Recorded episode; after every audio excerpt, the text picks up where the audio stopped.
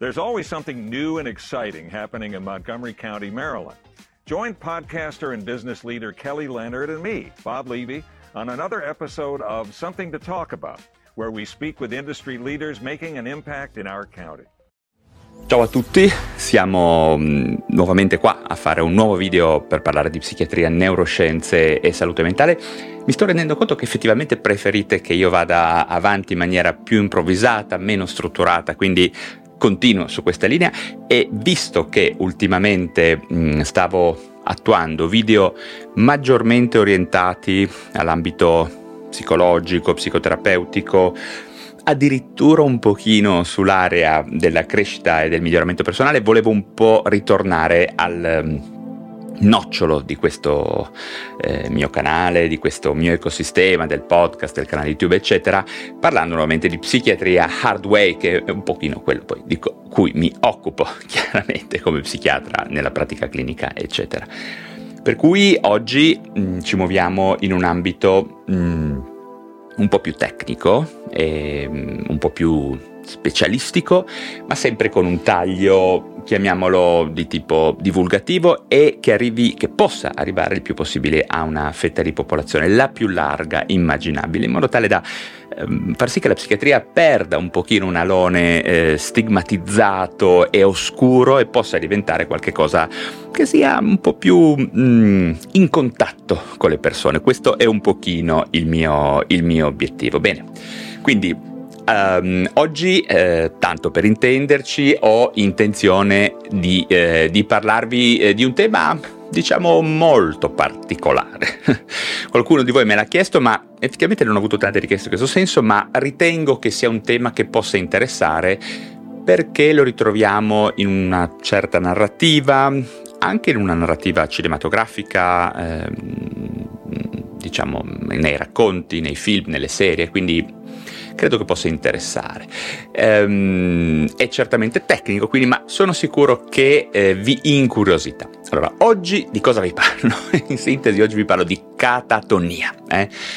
di arresto psicomotorio anche, per un certo verso certamente sono quasi sinonimi ehm, questi termini, e anche di catalessia, che è un aspetto specifico della catatonia, quindi si tratta eh, di quadri clinici che stravolgono la psicomotricità di una persona in presenza di alcune malattie mentali e non solo, perché anche in contesti internistici, eh, in intossicazioni, in uh, contesti in cui vengono utilizzate delle droghe, possiamo avere fenomeni di rallentamento estremo fino ad arrivare al polo eh, più, eh, più, lontano della, de, del blocco.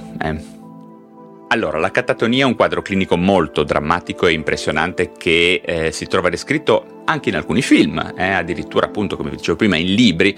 Vi faccio un esempio molto molto recente, se per caso aveste visto il film Tutto chiede salvezza, bene, lì c'è proprio un caso di catatonia, sto parlando di Alessandro, se avete visto la serie forse vi dirà qualcosa, che è un paziente che ha l'età di Daniele, diciamo il protagonista, e che si trova in uno stato catatonico in apparenza, inguaribile dal giorno in cui praticamente il padre, questa è la narrazione che fa il padre, lo avrebbe lasciato da solo a tirar su una specie eh, di tramezzo in cartongesso. Da quel giorno, senza motivo apparente, una forma acutissima di arresto psicomotore avrebbe stravolto la sua vita Mm, sino al punto che i suoi occhi e la mente sono avvolti come da un vuoto assoluto, no? di cui si prende cura il padre ogni giorno andando in, ehm, in ospedale, un caso, um, un cameo, diciamo, cinematografico molto commovente e eh, drammatico. È interessante vedere come, ad esempio, in Tutto chiede salvezza, questo è mm, caso di catatonia in realtà sia avvolto dal mistero, no? una richiesta del padre, una giornata strana, eh, esoterica quasi, che avrebbe trasformato per sempre la vita di questo ragazzo. Mm, le cose non sono così, mm, c'è sempre un disturbo che sta dietro la catatonia, però è interessante come nella narrazione questo aspetto così angosciante, così oscuro mm, di, della psichiatria venga ulteriormente caricato di mistero e di incompressione, appunto esoterico, arcano, come se qualcuno, chiunque di noi, in un momento potesse all'improvviso diventare catatonico. Ecco, in realtà eh, le cose non sono proprio così e come vedremo ehm, c'è sempre, c'è quasi sempre, e direi sempre, una ragione per cui le cose prendono una piega così eh, drammatica sul piano psicopatologico. No? E mm, comunque è, è, chiaro che possiamo anche tramite queste narrazioni facilmente capire che questa condizione è probabilmente la catatonia, il quadro clinico più grave e clamoroso tutto lo spettro del, delle alterazioni della psicomotricità, in questo caso del rallentamento fino al blocco, no? quello che si chiama anche arresto, no? ovvero arresto psicomotorio. Il paziente mh, mm, sostanzialmente rimane sdraiato nel letto, occhi spalancati, Mm, più delle volte viene riportata così la catatonia, ma in realtà possono essere chiusi, ehm, anche se il sonno e la veglia sono completamente sovvertiti, no? si può avere un completo rifiuto del cibo, si alternano poi incontinenza degli sfinteri oppure ritenzione, blocco fecale, quindi una situazione potenzialmente a rischio di vita se non si riesce a identificare eh, la causa e a impostare una terapia efficace. Eh, certamente le persone che si occupano in ambito mh, clinico di un caso di catatonia devono mh, mettere assieme un'equipe di lavoro molto intensa che lavori in maniera mh, insomma, eh, molto eh, coordinata perché ci sono tante problematiche da risolvere, non solo mediche, psicologiche, supporto alla famiglia, banalmente infermieristiche, OS, ci sono tante eh, competenze che devono essere reclutate quando un caso di catatonia si manifesta. E devo dire che io è eh, diverso tempo che non vedo un caso reale di catatonia. Nella mia vita ci pensavo prima di iniziare ne ricordo tre eh, di cui l'ultimo ha che sono diversi anni fa, in cui ho visto un vero caso di catatonia. E, ehm, quindi ripeto, non è una cosa molto frequente, anche se è molto frequente avere vari livelli di rallentamento psicomotorio, poi arrivare al blocco catatonico, tutto sommato poi non è così frequente. Però, ripeto, nella mia vita io ne ricordo tre. Eh? E, ehm, eh, allora, ehm, andiamo un pochino più nel tecnico adesso. Allora, vediamo che la mh, mm, catatonia in linguaggio medico è una sindrome, mh, mm, possiamo dire essere caratterizzata da alcune specifiche e caratteristiche manifestazioni motorie e comportamentali. Non si tratta di un semplice blocco, come potrebbe apparire dall'esterno mm, per una persona che appunto non abbia competenze specifiche. In queste manifestazioni si verificano in realtà una, ad esempio un aumento del tono muscolare, che è diverso però dalla rigidità extrapiramidale, no? quella tipicamente che avviene nel morbo di Parkinson o nel, in alcune collateralità mh, legate agli, ad alcuni psicofarmaci, in quanto ehm, questo ipertono è costante, eh, morbido nella persona e eh, durante i movimenti passivi di, di flesso estensione non abbiamo il fenomeno della ruota dentata che invece è tipico no? delle, delle delle alterazioni extrapiramidali. Questi pazienti mh, oltretutto hanno un decorso spesso eh, fasico, no? come si dice, durante il quale si alternano episodi di natura stuporosa e di blocco ad altri in cui invece si riattivano sul piano motorio spesso in maniera agitata, muovendosi in maniera scordinata, quindi addirittura più difficili da gestire mh, in queste fasi. Poi nell'ambito della catatonia si possono osservare molti fenomeni, chiamiamolo squisitamente neurologici accessori, che possono arricchire il quadro sul piano psicopatologico, ma indubbiamente complicandolo. No? Come dicevamo all'inizio, si può presentare quella che si chiama catalessia, che viene anche detta eh, flexibilitas cerea, eh, cioè la possibilità eh, di far assumere passivamente al paziente delle posture anche scomode, anche innaturali, che poi vengono mantenute dalla persona, no? anche a lungo. Tipicamente sui libri troviamo il fenomeno del capo sollevato dal letto, no? eh, quello che viene chiamato eh, cuscino psichico. Eh, la persona può appunto tenere il capo eh, sollevato eh, per, per tanto tempo, come se avesse un cuscino immaginario messo dietro. Oppure anche si può immaginare un braccio elevato no? rispetto al capo che viene mantenuto anche per molto tempo. Praticamente le persone eh, con questo tipo di catatonia in cui è presente la catalessia o flexibilitas cera si fanno modellare appunto come se fossero fatte di cera. È un fenomeno molto molto impressionante se, se viene osservato e che purtroppo non ha un, un, un, diciamo, un significato pronostico positivo. Ok. Quando possiamo osservare questi quadri di catatonia? Allora, durante quali eh, patologie psichiatriche si possono, si possono, osservare, possono emergere? Vediamo che eh, i sintomi catatonici particolarmente intensi possono essere osservati eh, molto tipicamente appunto nella schizofrenia, in particolar modo in quella che un tempo, perché adesso non si chiama più così, quella che si definiva schizofrenia catatonica.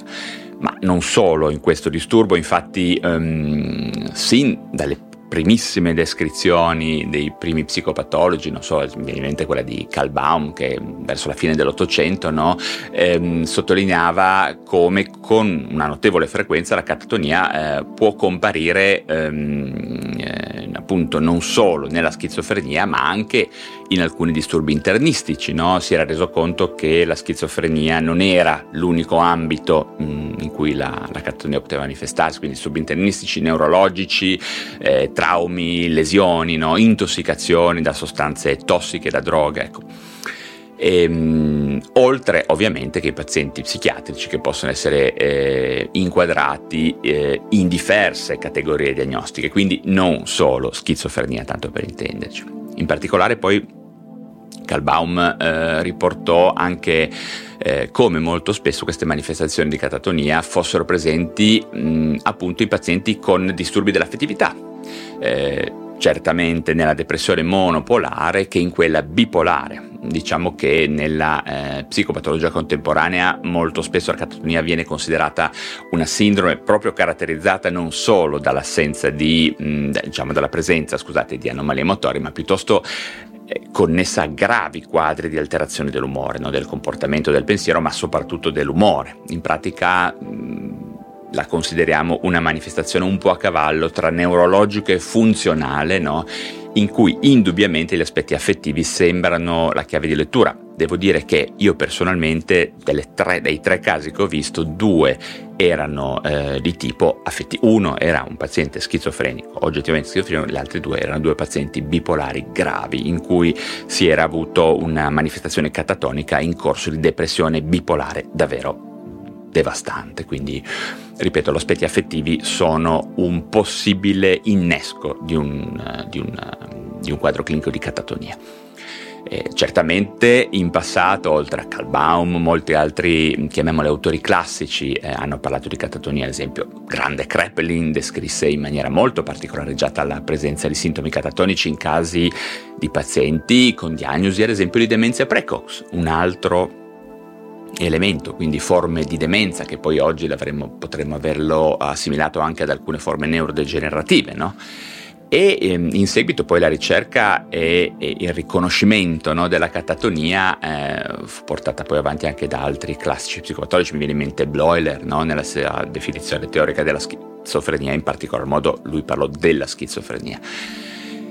Diciamo che la schizofrenia è stata sicuramente per lungo tempo associata in maniera esclusiva alla catatonia, no? eh, in effetti anche nei vari DSM, così come del resto eh, poi dopo nei, nei, vari CD, il concetto di catatonia era stato impiegato unicamente per descrivere un determinato sottotipo di schizofrenia, come dicevamo prima la schizofrenia catatonica, appunto. Al contrario, con eh, il migliorare, diciamo, delle competenze diagnostiche degli psichiatri e con una differenziazione maggiore dei vari disturbi, poi si è potuto constatare e avere prove epidemiologiche più scientifiche che segni di catatonia possono comparire anche in molte altre presentazioni, quelle affettive, psicorganiche, intossicazioni e cose di questo genere. C'è un aspetto importante che dobbiamo ricordarci in psichiatria che mh, sebbene le eh, antiche descrizioni fatte dai psicopatologi classici no? mh, siano davvero incredibili, belle, interessanti, quasi letterarie, di acqua sotto i ponti poi ne è passata. E quindi ehm, è difficile vedere, mh, mm, cioè trovare dei collegamenti, chiamiamoli scientificamente eh, razionali, fra quello che descrivevano all'epoca eh, questi psicopatologi mm, eh, che iniziavano questa attività mh, mm, molto raffinata di descrizione dei casi clinici, poi con quello che oggi conosciamo e abbiamo evoluto rispetto alle nostre conoscenze della psichiatria eh, appunto alcune forme di mh, demenza precox, quindi di eh, schizofrenia, chiamiamola, poi oggi potrebbero essere eh, disturbi, non so, neurodegenerativi, eh, intossicazioni, appunto forme specifiche di demenza, magari non schizofreniche, perché alcune descritte da Bloyer iniziavano molto in avanti. Insomma, eh, abbiamo dei termini, demenza precox, eh, quello che un tempo si chiamava appunto schizofrenia o demenza precox, che ehm, poi col tempo è, ha avuto delle trasformazioni davvero ehm, incredibili, è stata completamente stravolta e hanno proprio preso altri nomi queste patologie. Questo è importante dirlo perché, benché siano dei mostri sacri della psichiatria, comunque di acqua sotto i ponti ne è passata, quindi dobbiamo eh, iniziare anche a eh, portare valore a quelle che sono le, ehm, le, ricerche contemporanee, non solo proprio degli anni 2000 ma anche degli anni 90, c'è stato un lento passaggio fra la psicopatologia classica e quella chiamiamola più moderna che è perfettamente, sempre più perfettamente connessa con osservazioni di tipo neuroscientifico, quindi neuroimaging, eh, eh, dosaggi di neurotrasmettitori, dosaggi di ormoni eh, e molte altre diciamo, aspetti biologici che hanno meglio definito le psicopatologie, che un tempo potevano essere solo descritte perché noi avevamo, avevamo molti meno strumenti per tipizzarle sul piano neurobiochimico e neuroanatomico. Bene, allora... Um,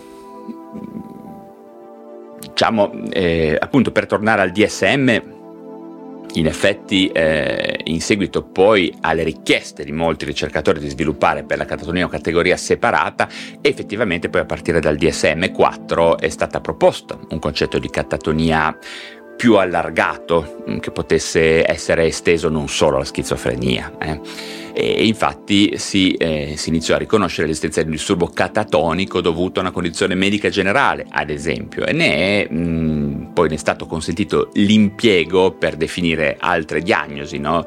eh, utilizzare questo termine come descrittore, eh, ad esempio per mania, per depressione maggiore e per altre condizioni psicopatologiche. Quindi la catatonia ehm, è stata ufficialmente sdoganata eh, verso altre possibili mh, aree di psicopatologia, diciamo, verso la fine degli anni 90, ufficialmente perché già prima si sapeva che non era così, però DSM-4 eh, ha iniziato a, a, parlarne esplicitamente. Poi in letteratura nel corso degli anni sono state eh, pubblicate eh, descrizioni di non so, beh, penso più di 40 segni accessori attribuibili alla catatonia, no? che, ehm, che, potessero eh, meglio descriverla, definirla un po' meglio. In questo senso i pazienti catatonici mh, mm, possono avere tantissime caratteristiche aggiuntive, no? non possono essere bloccati ma ipocinetici, stuporosi, oppure addirittura, come dicevamo prima, ipercinetici e, mm, come dicevamo prima, appunto possono manifestare il fenomeno della flessibilità cerea oppure avere stereotipie, manierismi, no? mm, oppure fissare con lo sguardo nel vuoto o atteggiare eh, la mimica con, con strane smorfie, quelle che chiamano grimace. Eh?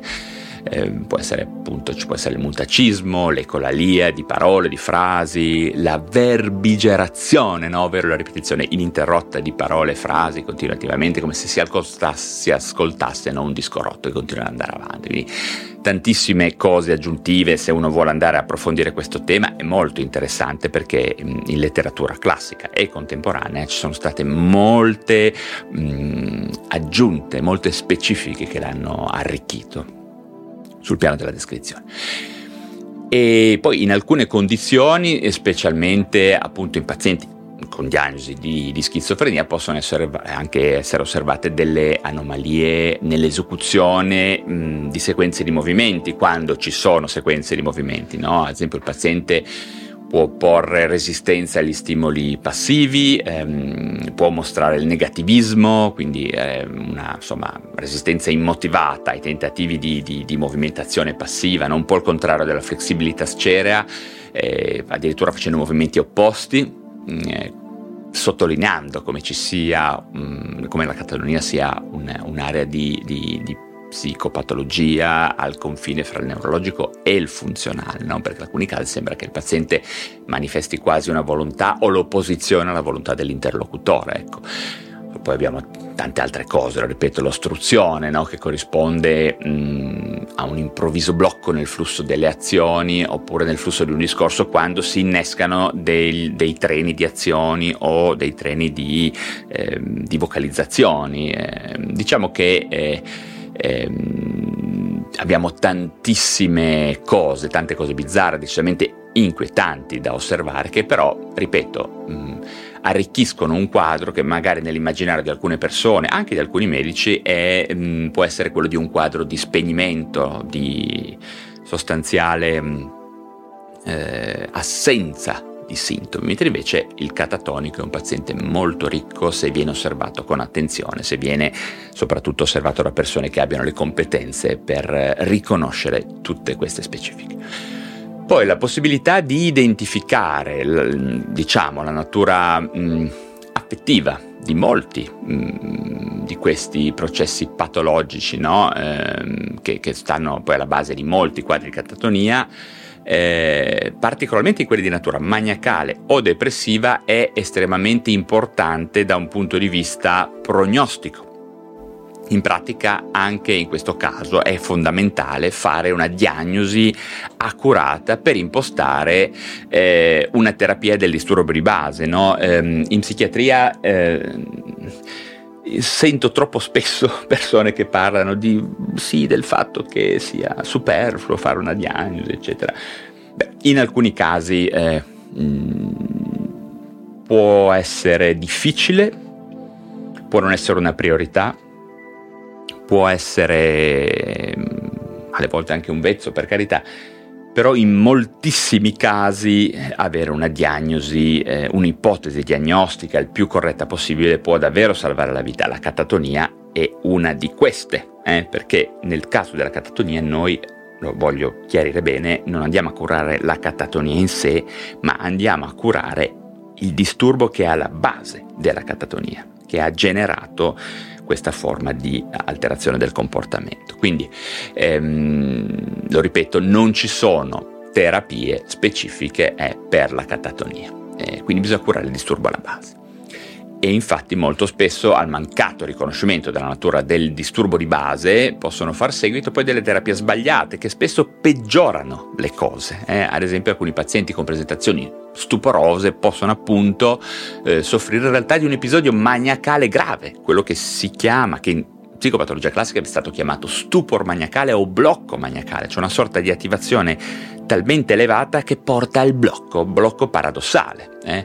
E, ehm, che tuttavia diviene eh, diciamo riconoscibile e si manifesta solo dopo la risoluzione dei segni di catatonia. Quindi bisogna cercare di capire cosa è successo do- prima che la catatonia si manifestasse. Quindi insomma bisogna stare molto attenti perché la letteratura ci dice che è stato osservato che in questi casi la presenza di sintomi catatonici induce spessissimo a una iperdiagnosi di schizofrenia proprio per la tradizione no, di Bloyer, demenza precox, eccetera, quindi eh, condizionando poi di, di conseguenza no, una prescrizione impropria banalmente di neurolettici in pazienti che si dovrebbero invece di altri trattamenti, no? in particolare, ecco, in particolare udite udite di quello elettroconvulsivante, elettroconvulsivo, insomma chiamatelo come volete, proprio così. L'elettroshock eh, è proprio eh, in alcuni casi un intervento di scelta e con maggiori evidenze per quei casi di catatonia specialmente che pongono a rischio di vita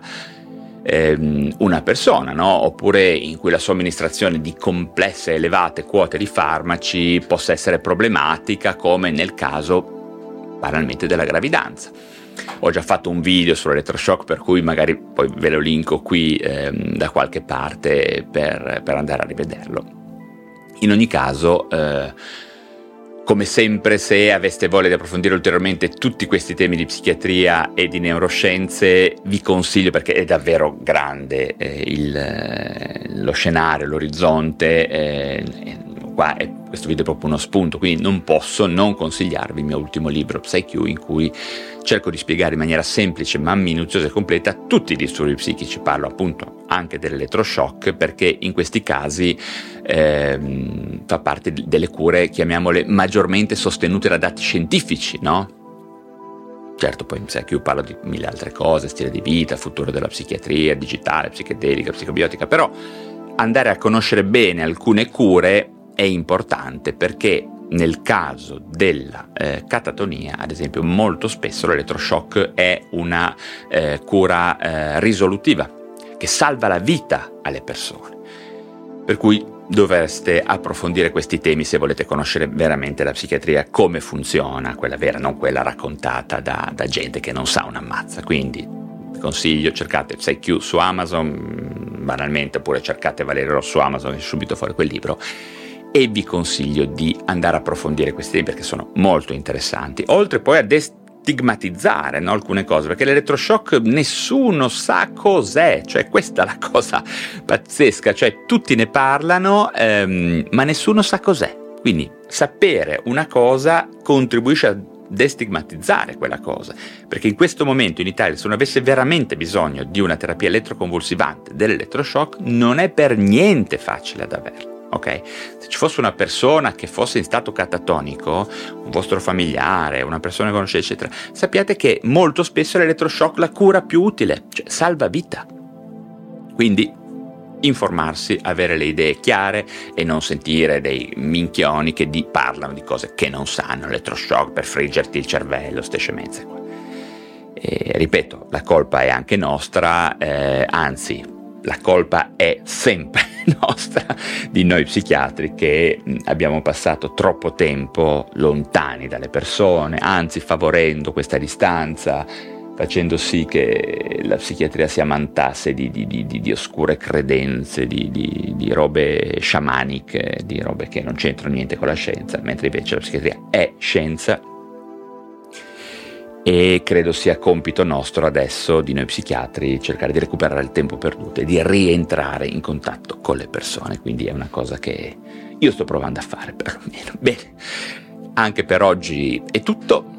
Mm, è proprio una live improvvisata questa, spero di esservi comunque stato utile, nel caso datemi un like, se vi interessa la psichiatria iscrivetevi alla piattaforma digitale da dove mi state ascoltando, se siete dei veri fanatici delle neuroscienze abbonatevi al canale YouTube, lo ripeto, comprate il mio nuovo, il mio nuovo libro PsyQ, mm, dove si parla appunto di cure, mm, psicoeducazione, patologie, ma soprattutto e anche di stile di vita, salute mentale, futuro della psichiatria, psichiatria psichedelica, cose di questo genere. Ehm, non posso fare altro che darvi un caro saluto e ci si rivede presto per parlare di un nuovo argomento.